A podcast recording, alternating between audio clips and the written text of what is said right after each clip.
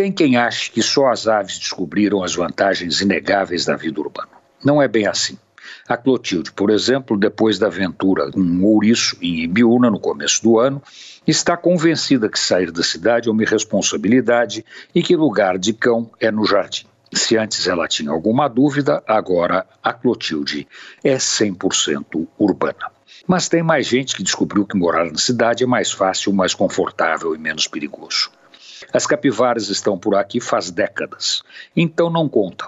Mas a tranquilidade com que pastam nas margens dos rios Tietê e Pinheiros e nos gramados da cidade universitária mostra o acerto da decisão e justifica as dificuldades iniciais da migração. Não, não, não estou falando dos ratos, das baratas ou dos pernilongos. Estes sempre foram animais urbanos e não tem qualquer razão para criar uma história diferente, até porque não cola. Eles sempre estiveram aqui e nas outras cidades de todos os tamanhos espalhadas por este imenso Brasil.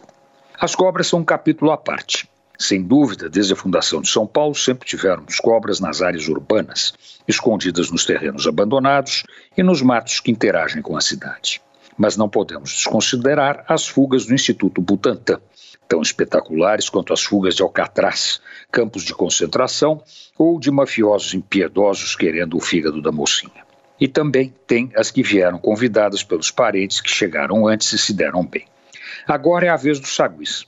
Os pequenos macacos se espalham em bandos pelas regiões mais inusitadas.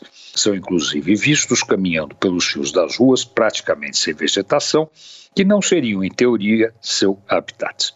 Neste ritmo, não será de estranhar se alguma onça se aventurar pelas periferias. Afinal, se ursos fazem isso, por que não elas? Antônio Penteado Mendonça para a Rádio Dourado e crônicasdacidade.com.br.